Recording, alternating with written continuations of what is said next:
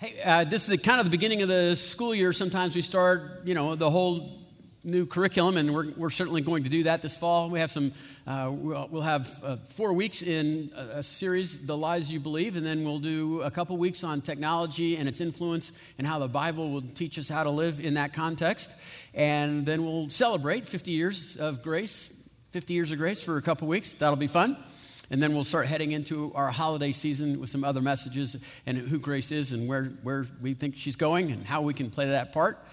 Well, right now, we're, we, like we do a lot of times this time of year, we read books together. Some of you might, relatively new, might wonder why do we read books together?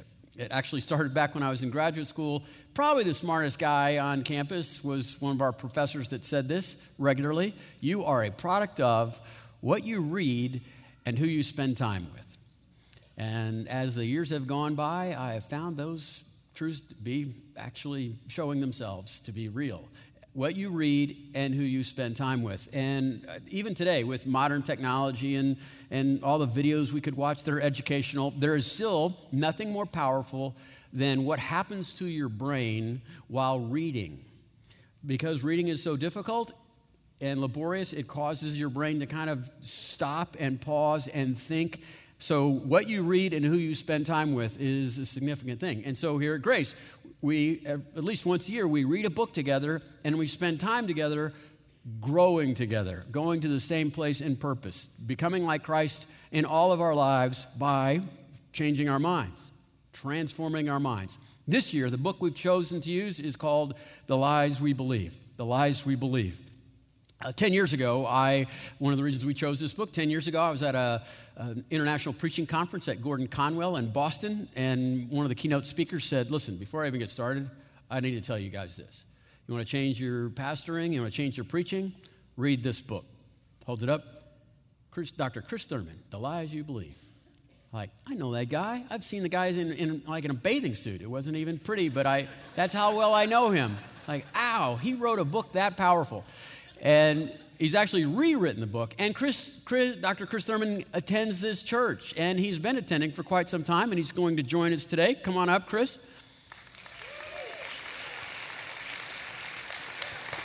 Been a, attending since 1990, 91. 1991. So uh, have, a, have a seat. And, and Holly, Holly's in the booth. She's, works, she's working the camera today. Say hi to Holly.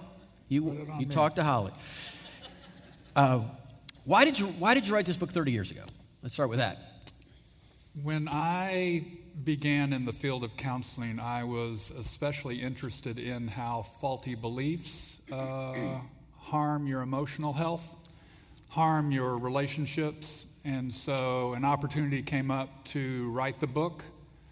I'm not a writer by gift or talent, but the opportunity came up and so the initial impulse was my sense of conviction, really, that how you think is everything. And that if you're not telling yourself the truth every day, if you're not thinking the right thoughts, uh, your life is not going to be any, any kind of abundant existence. So that was the motivation for writing it initially, was to um, put something out there that people could turn to that would help them see what the faulty views are, what the right views are, and then uh, work on the rest of their lives trying to renew their minds. Sure, change your change your mind, change your life. And then, and then you, uh, I think you stumbled upon, uh, upon a quote from A.W. Tozer that might put it in a, in a sentence for you. Your whole life calling, in some respects, right? Yeah, I was uh, working on a version of this a few years ago, and uh, I came across a quote by Tozer uh, that said, What comes into your mind when you think about God is the most important thing about you.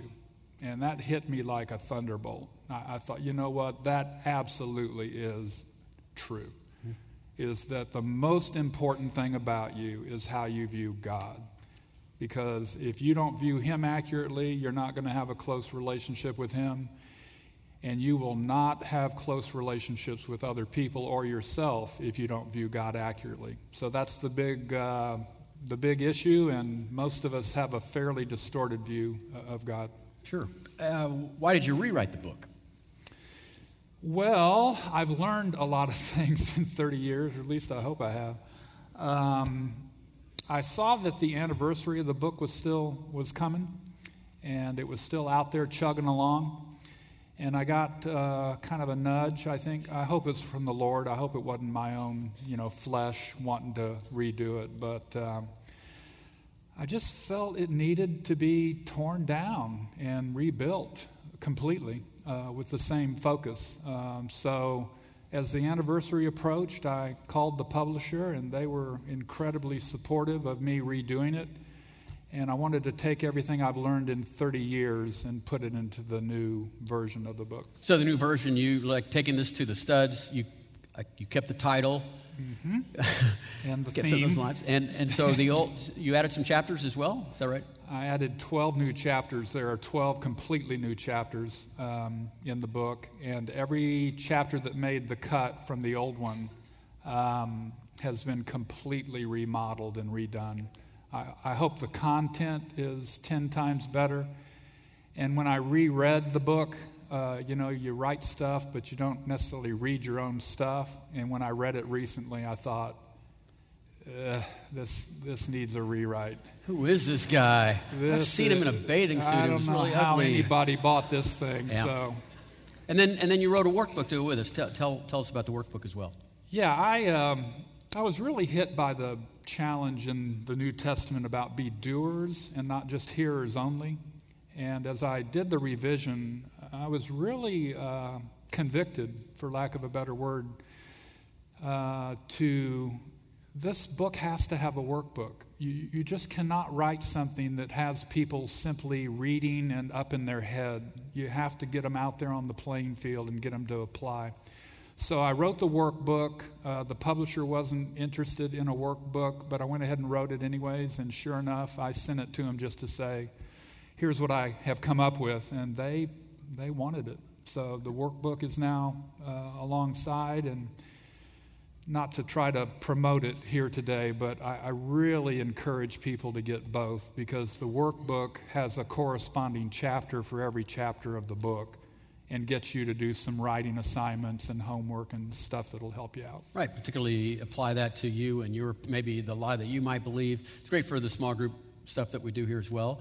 So yeah, we're, we, are selling both those in, in the lobby. We've got a great price on them, so uh, enjoy.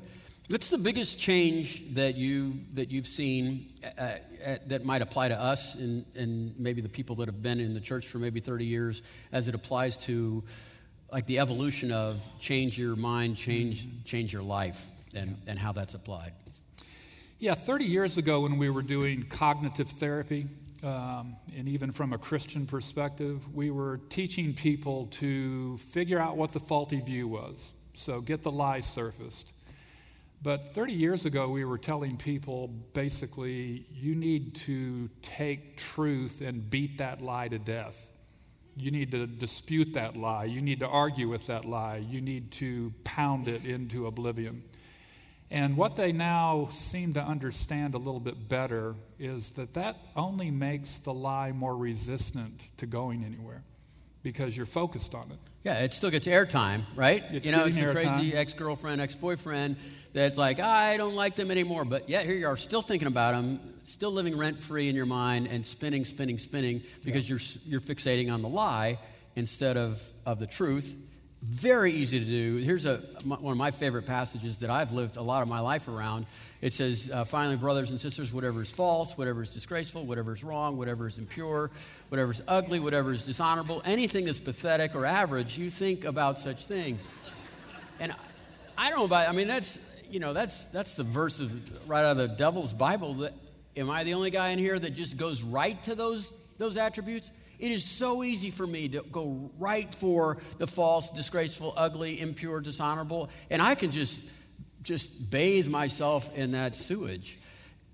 Because uh, I'm weird, I guess, or wicked or something. But but the point is, is old school would would say find those things out and and you know attack them with truth and the way it's evolved now is saying you're spending too much time talking about and it, about that instead of what is true all along by the way the passage is this in other words the model the new model of cognitive therapy has been there all along think on the good things not on the bad things so why don't we just read this together so we'll think on the true things and kind of emphasize those words that I've bolded in that. Okay, let's all read this. Finally, brothers, and sisters, Whatever is true, true, whatever is noble, whatever is right, right, whatever is pure, pure, whatever is lovely, lovely, whatever whatever is is admirable, admirable, if if anything is excellent or praiseworthy. or praiseworthy, think on such such things. So that's that's one of the major things that's changed in the in the way we try to renew our minds is focusing on these true things, which is which is great. Yeah, I, I would add to that real quickly. Um, not only have they shifted the focus from uh, don't sit there and duke it out with the wrong view, uh, just think on what is lovely, true, pure, and worthwhile, but they also talk a lot about helping people look at their thoughts rather than through their thoughts. So, another major change in cognitive therapy over the decades has been just be observant of what you think. Don't let it dictate your view of reality. It's just a thought. Okay? So look at it, observe it, be curious about it. Be curious that your mind would have kicked that out. Um, but don't, don't get in there with it, right? The don't get in there with it. Don't agree with it just because you thought it, because just because you thought it doesn't make it true. So be curious about your thoughts. Look at them, not through them anymore. Don't let them control you. Okay? That's the devil's workshop. Right, and it's, it's like quicksand. The more you spend in it, the deeper it gets. And again, the more minutes, hours that you spend thinking about these things that aren't true. Yeah. Why do, why do people believe in lies in the first place? I mean, just, they're lies. Why believe in them? Well, my own take is that uh, you got four or five factors working against you right out of the gate. Uh, the first is you come into the world with a broken thinker. Uh, ever since the fall, people's minds have been fractured.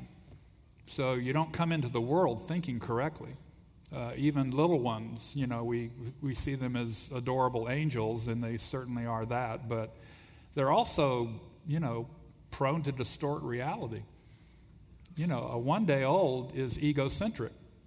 They are already thinking that they are the center of the universe. That is a lie.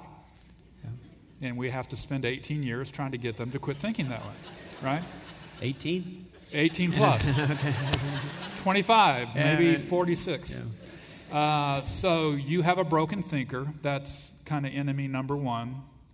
Uh, you grow up in a world where you are treated a certain way. That's kind of the second issue in why you think the way you do.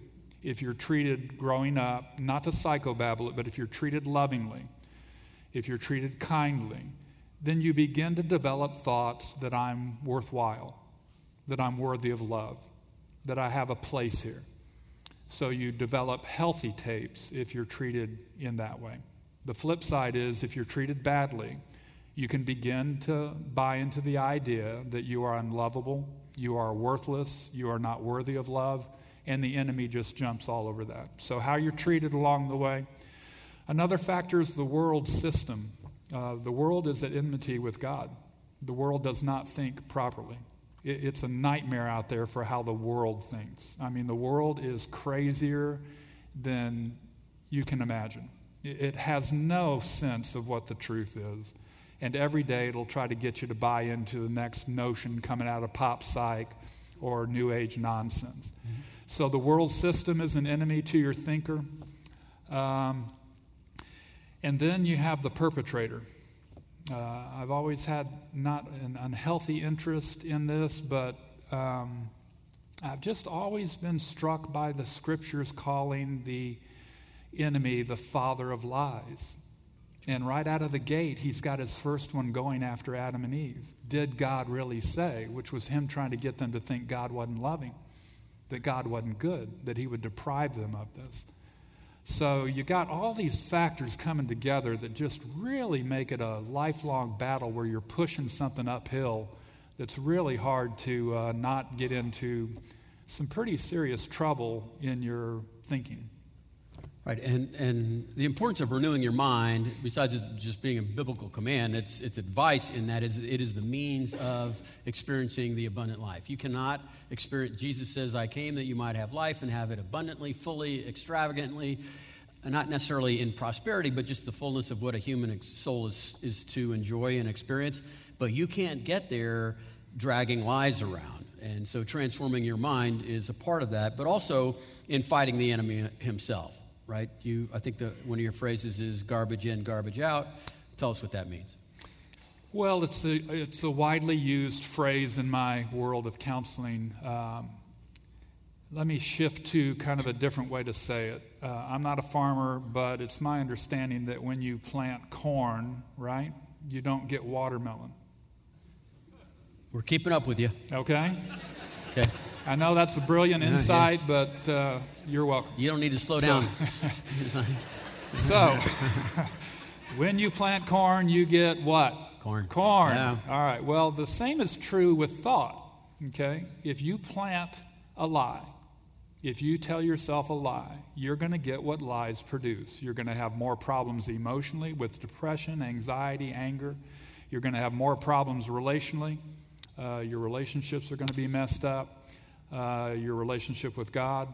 So fundamentally, garbage in, garbage out. As a man thinketh, so is he. And that's why Scripture is talking all the time about think on what is true, which we're going to get to. But, um, you know, the good stuff in, the good stuff out. Now, that's not promising you uh, a lack of emotional pain. Emotional pain is not a sign that you're thinking wrongly. You're supposed to be depressed when you lose a loved one, you're supposed to be angry when unrighteousness happens. But the truth will set you free from toxic emotions and toxic relationships. So it is garbage in, garbage out, and the enemy loves to take advantage of that. Right. Let's and let's talk about in our conversation uh, preparing for this. You talked about uh, mental thought strongholds. Um, I guess a- applying all the sources of lies, how they can compound, and we find ourselves in a stronghold, kind of bound by a thought loop that won't stop. Talk talk to that. Yeah, most of the time when we think about strongholds, we think about behavioral strongholds, right? You're, in, you're kind of in the grips of a certain behavioral sin. Uh, but in my understanding of Scripture in this area of the renewal of the mind, it's just as clear to me that it, can, it talks about mental strongholds, is that you can be in bondage to a way of thinking, and that it can be however constructed brick by brick, it can be what has you addicted to it almost. I think we can almost be addicted to a way of thinking that we just return to it over and over because we don't think it's wrong or we don't know any other way to think. Uh, I've spent my life in, in bondage to perfectionism. That, that's one of my mental strongholds is I just think perfectionistically. And it absolutely ruins you as a human being because you walk around self condemning, anxious all the time about trying new stuff, um, depressed.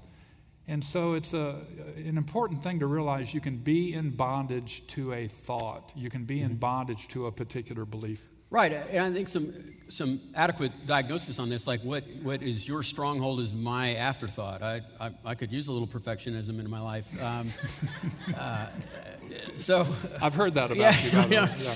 But yeah, but it's not about me today. So let's talk about more like. No, let's talk about Yeah. you. I, I'm enjoying that. But if you if you think about this, you know, uh, I'm looking at the four. Why do people believe lies? And you said we're bent that way. What if you're bent towards this belief that that God is not loving? And then I just had a conversation with a man that like did the homework, and he said, "Yeah." And then uh, I was abandoned by my father as a child, and thought, you know, I can't be loved by a father. Well, it's very easy to project that towards God, the Father, right? We use that phrase. It's supposed to be an endearing title, Father, but for many people, it's not. So I feel like God doesn't love me, right? I've experienced my father does not love me. He does, then he makes a bunch of choices that are self fulfilling prophecies. Mm-hmm. He is not worthy of love. And then the devil's in there just saying, Told you, Yeah. told you, told you. And so that wouldn't be a thing for me, but that's a stronghold for him because of the compounding effect of the influences over tw- he's four decades now. He was 40 years old and he's going, I've, I'm, it's not working anymore. Uh, I can run on the energy of anger and get things done, but I can't have relationships with that energy source. And so he's like, I have to transform my mind. But it's, It's a long term stronghold issue that will require a spiritual event, perpetual spiritual events in his life, and he's realizing that. So that's, that's a stronghold. That's what it looks like, and that's how we deal with that. The cost of lies in our lives, particularly, and one of the reasons you went into the field that you did, is almost most significantly is in relationships. Yeah, I think uh, 30 years ago when I entered the field, I was a little, this will sound weird, but I was a little too focused on emotional health. Uh, and I think what I didn't see for a while is that lies are all fundamentally aimed at torpedoing relationships. That's the main function of a lie from the enemy, a fiery dart. So, the cost of faulty beliefs is your relationship with God is damaged. If you don't see God for who He is, you can't have a healthy closeness with the Father, the Son, and the Holy Spirit. Uh, it'll cost you healthy relationships with other people. You cannot possibly have healthy, intimate bonding with others if you're believing things that are not true. And thirdly, it'll cost you a relationship with yourself. Um, most of us do not have a healthy relationship with ourselves. We're, we're down on ourselves way too much. Uh, we're self condemning, we're self hateful. Uh, so the enemy is really good at, in his efforts to kill, steal, and destroy, but I think his main target is relationship. He's anti relational, and that's why the two greatest commandments are about relationship love God and love your neighbor as yourself. So that's his big target is can I sift people at the relational level because then I've got the whole thing handed to me. Sure. Uh, what would be what maybe in your experience is the most common lie about the nature of God? Yeah, I know all of us or most of us intellectually know this is a lie, but if you're like me, you still believe it that God's love can be earned. It must be earned. It must be earned. Yeah. That somehow your behavior has anything to do with the love of God is a, a common lie among believers. Yep. And if you're like me, when you sin, you actually think the love of God has been dented. Right. You think it's been lowered. And when you're behaving yourself, you think you've raised it. And the love of God has nothing to do with you. Yep. It's a quality of God. Right. He is love. Yeah, it's a choice, right? So, so, well, it's, it's, it's clearly it's common because even in the book of Galatians, these are believers. It says, "You foolish Galatian, who has bewitched you?" I'll tell you who's bewitched him, right? Uh, what, what you began in the spirit as a miracle gift of mercy, are you now perfecting in the flesh? So, like right after the church got started and people understood, I am saved by grace alone, they go, Great, now I'm going to keep earning his, his affection. I'm in the family, that's a gift. Now I have to be the good son by earning it and stay there. So it's, it's clearly this, the, the culture, the church was, or the, the heretics were promoting this. The devil feel, you know, fuels it. We want to go that way by nature. We, we just have contempt towards that great of love towards us. What, what's, a, what's a lie that people feel quite often towards others? Well, this one will not be uh, well received, but let me go after all of us for a minute. Everybody, everybody in this room feels entitled to others loving you. And that is absolutely an unbiblical view. There is not a person in this room, me included, who does not have entitlement issues when it comes to people. And if you're like me, you walk around the planet feeling entitled to love, kindness, support, affirmation, appreciation, yeah. affection.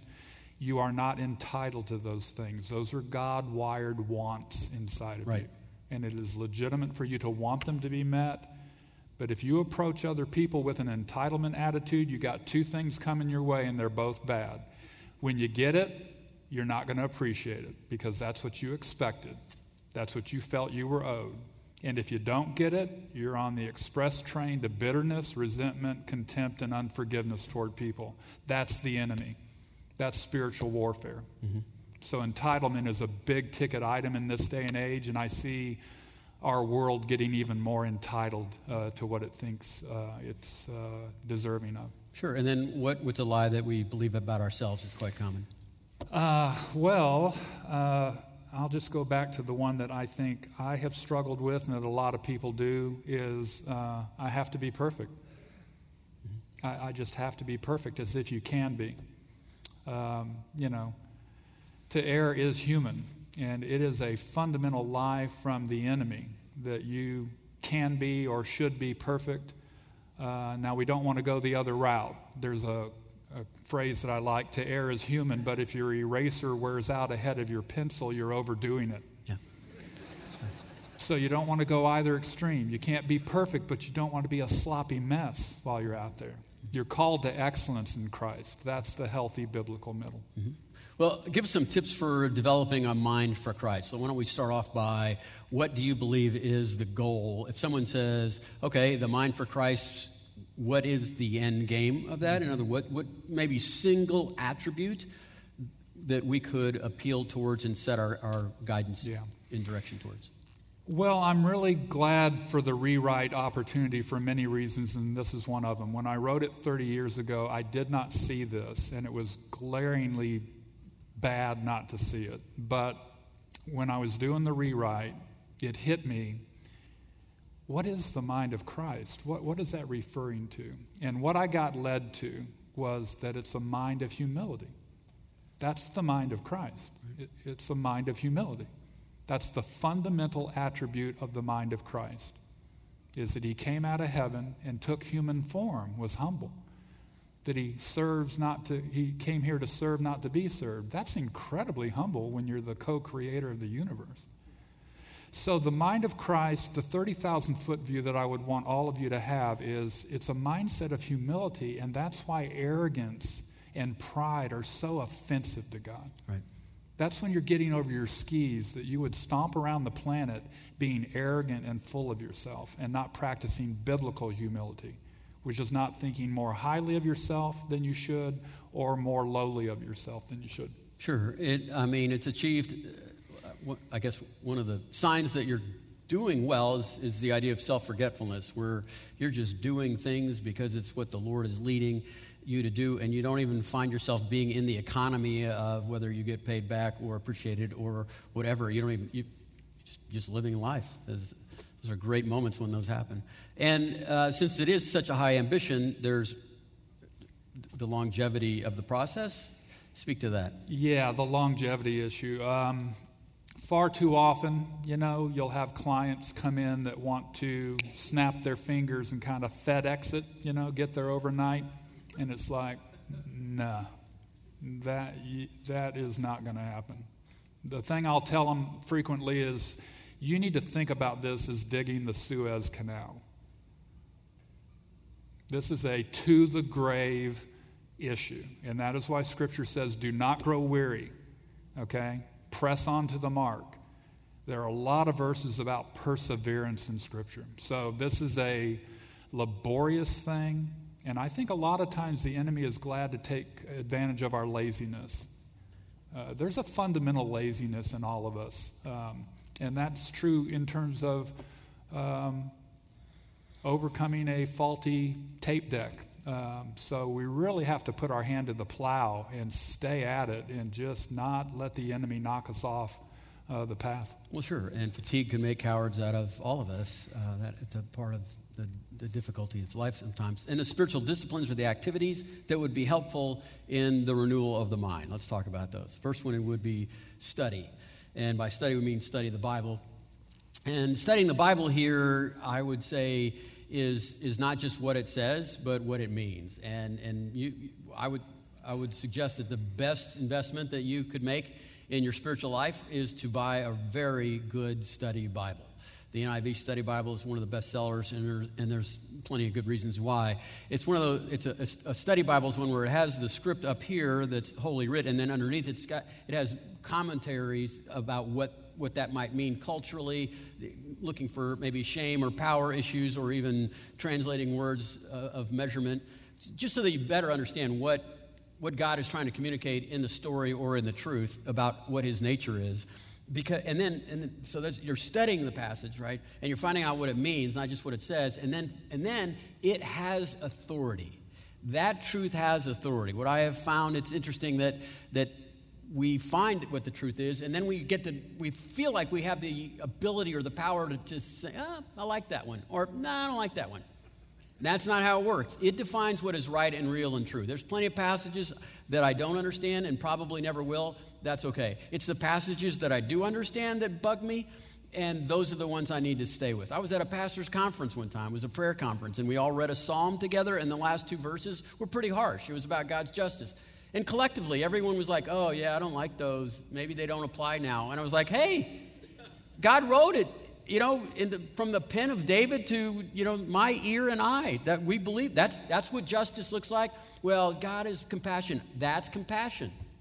If you define compassion differently than those last two sentences, you're believing a lie. You don't like the way God shows compassion because you think you're the standard of that.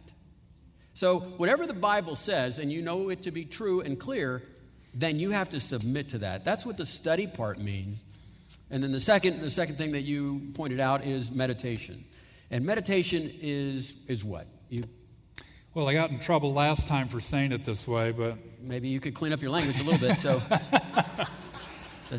Meditation is uh, basically chewing on God's word. Let's just leave it at that. It's uh, study is the acquisition of knowledge. Right. Study to show thyself approved. Okay.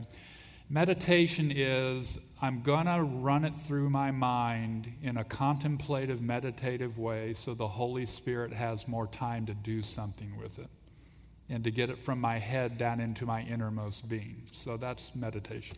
Right. And I, I, have found a lot of times with people want to know about meditation as though it's a new thing for them. Oh, but how do I meditate and, and where do I meditate? And I, you know, I've never been really good at meditating. I get distracted. And I would say, you meditate all the time. All the time. I meditated all the way to work this morning. I was watching the sun come up. And you know what I was thinking?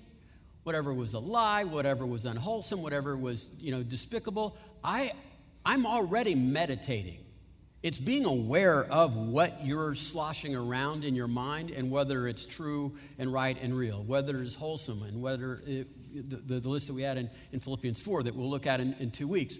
But I, I think we meditate more than we, we maybe acknowledge. It is the constant simmer of thoughts in our head it's, the issue is what are you choosing to allow to be on that burner? So we study and then we, we constantly stop ourselves. I've changed. I've, I, I don't listen to the radio I used to listen to. I listen to classical music. It's very good for your soul. And it, it kind of causes me to go back to whatever is beautiful, whatever is joyful. So that's meditation, study meditation, and then prayer. How is prayer involved in the transforming of our and renewing of our minds? Well, it's. Um, you are more scholarly and studied than I am about these practices, but um, I, I, was struck uh, recently about uh, you don't receive because you don't ask, Chris. You don't ask. You don't come to me and you don't ask.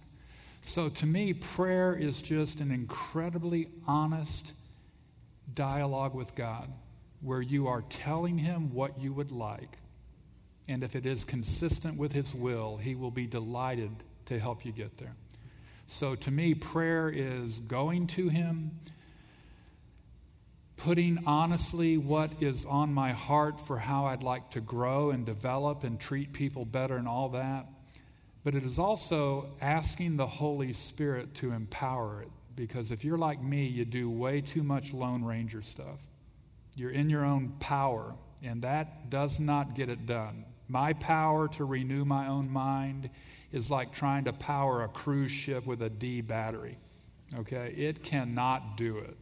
So I ask the Holy Spirit every day, would you please help me to think about this stuff? Would you help me to more uh, derive from it more of the nutritional value of truth? Would you help me to go from my head, where I believe God loves me unconditionally, to it being true in the innermost being?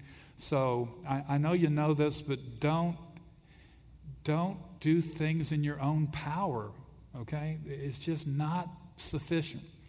God has to be the one to supernaturally empower the renewal of the mind.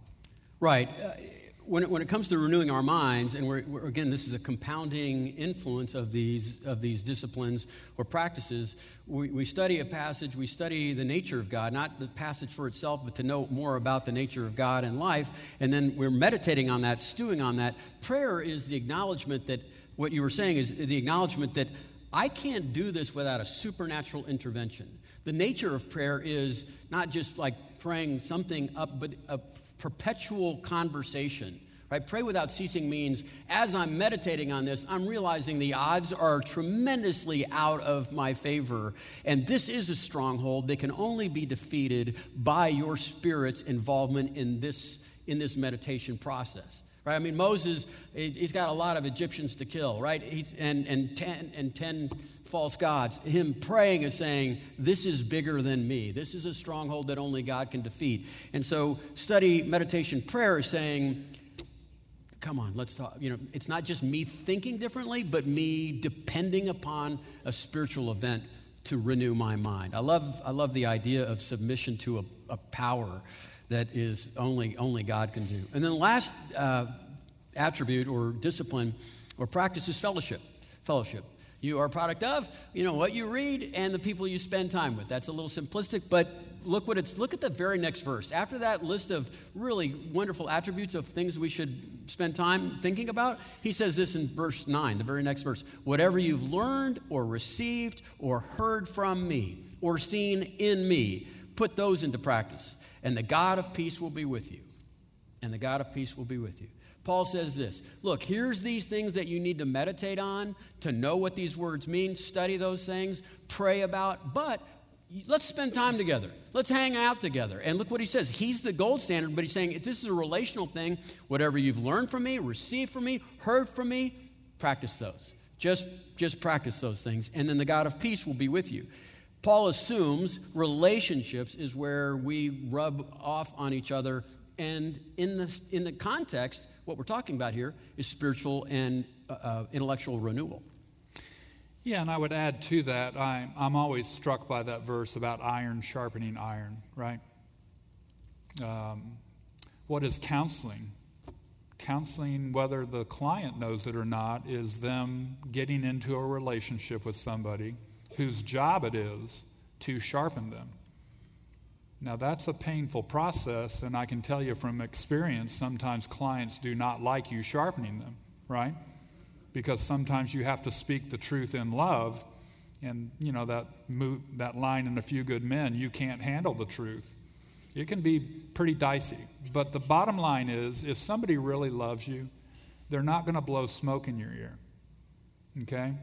They're not going to condemn you or shame you, but they are going to be honest with you about, hey, I think this is the actual truth of why you're doing that or why you're not repenting of that. So the point is, relationships are meant to be iron sharpening iron realities that help us to become more like Christ. And uh, that's why Lone Ranger approaches to growing in Christ are, are, pretty much dead in the water. Great. Chris, thank you very much for joining us today. Thank you, Wearing sir. that book. Appreciate it.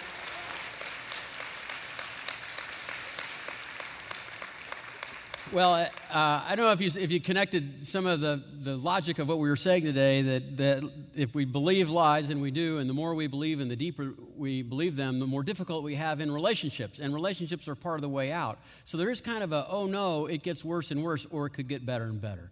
And the way our church is modeled is what we call relational discipleship. We want to be a church that understands that a lot of people have been le- believing lies deeply for a long time, and they're not very good at relationships. And so we're going to help train in relational skills, but also be patient while that training goes on.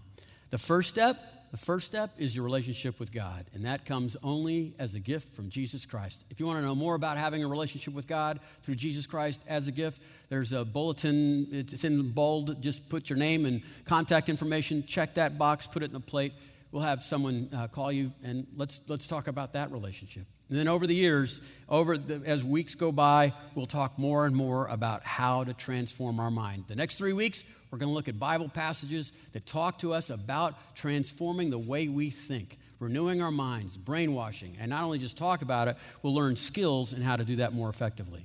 How to m- markedly improve our relationship with God, with others, and with ourselves.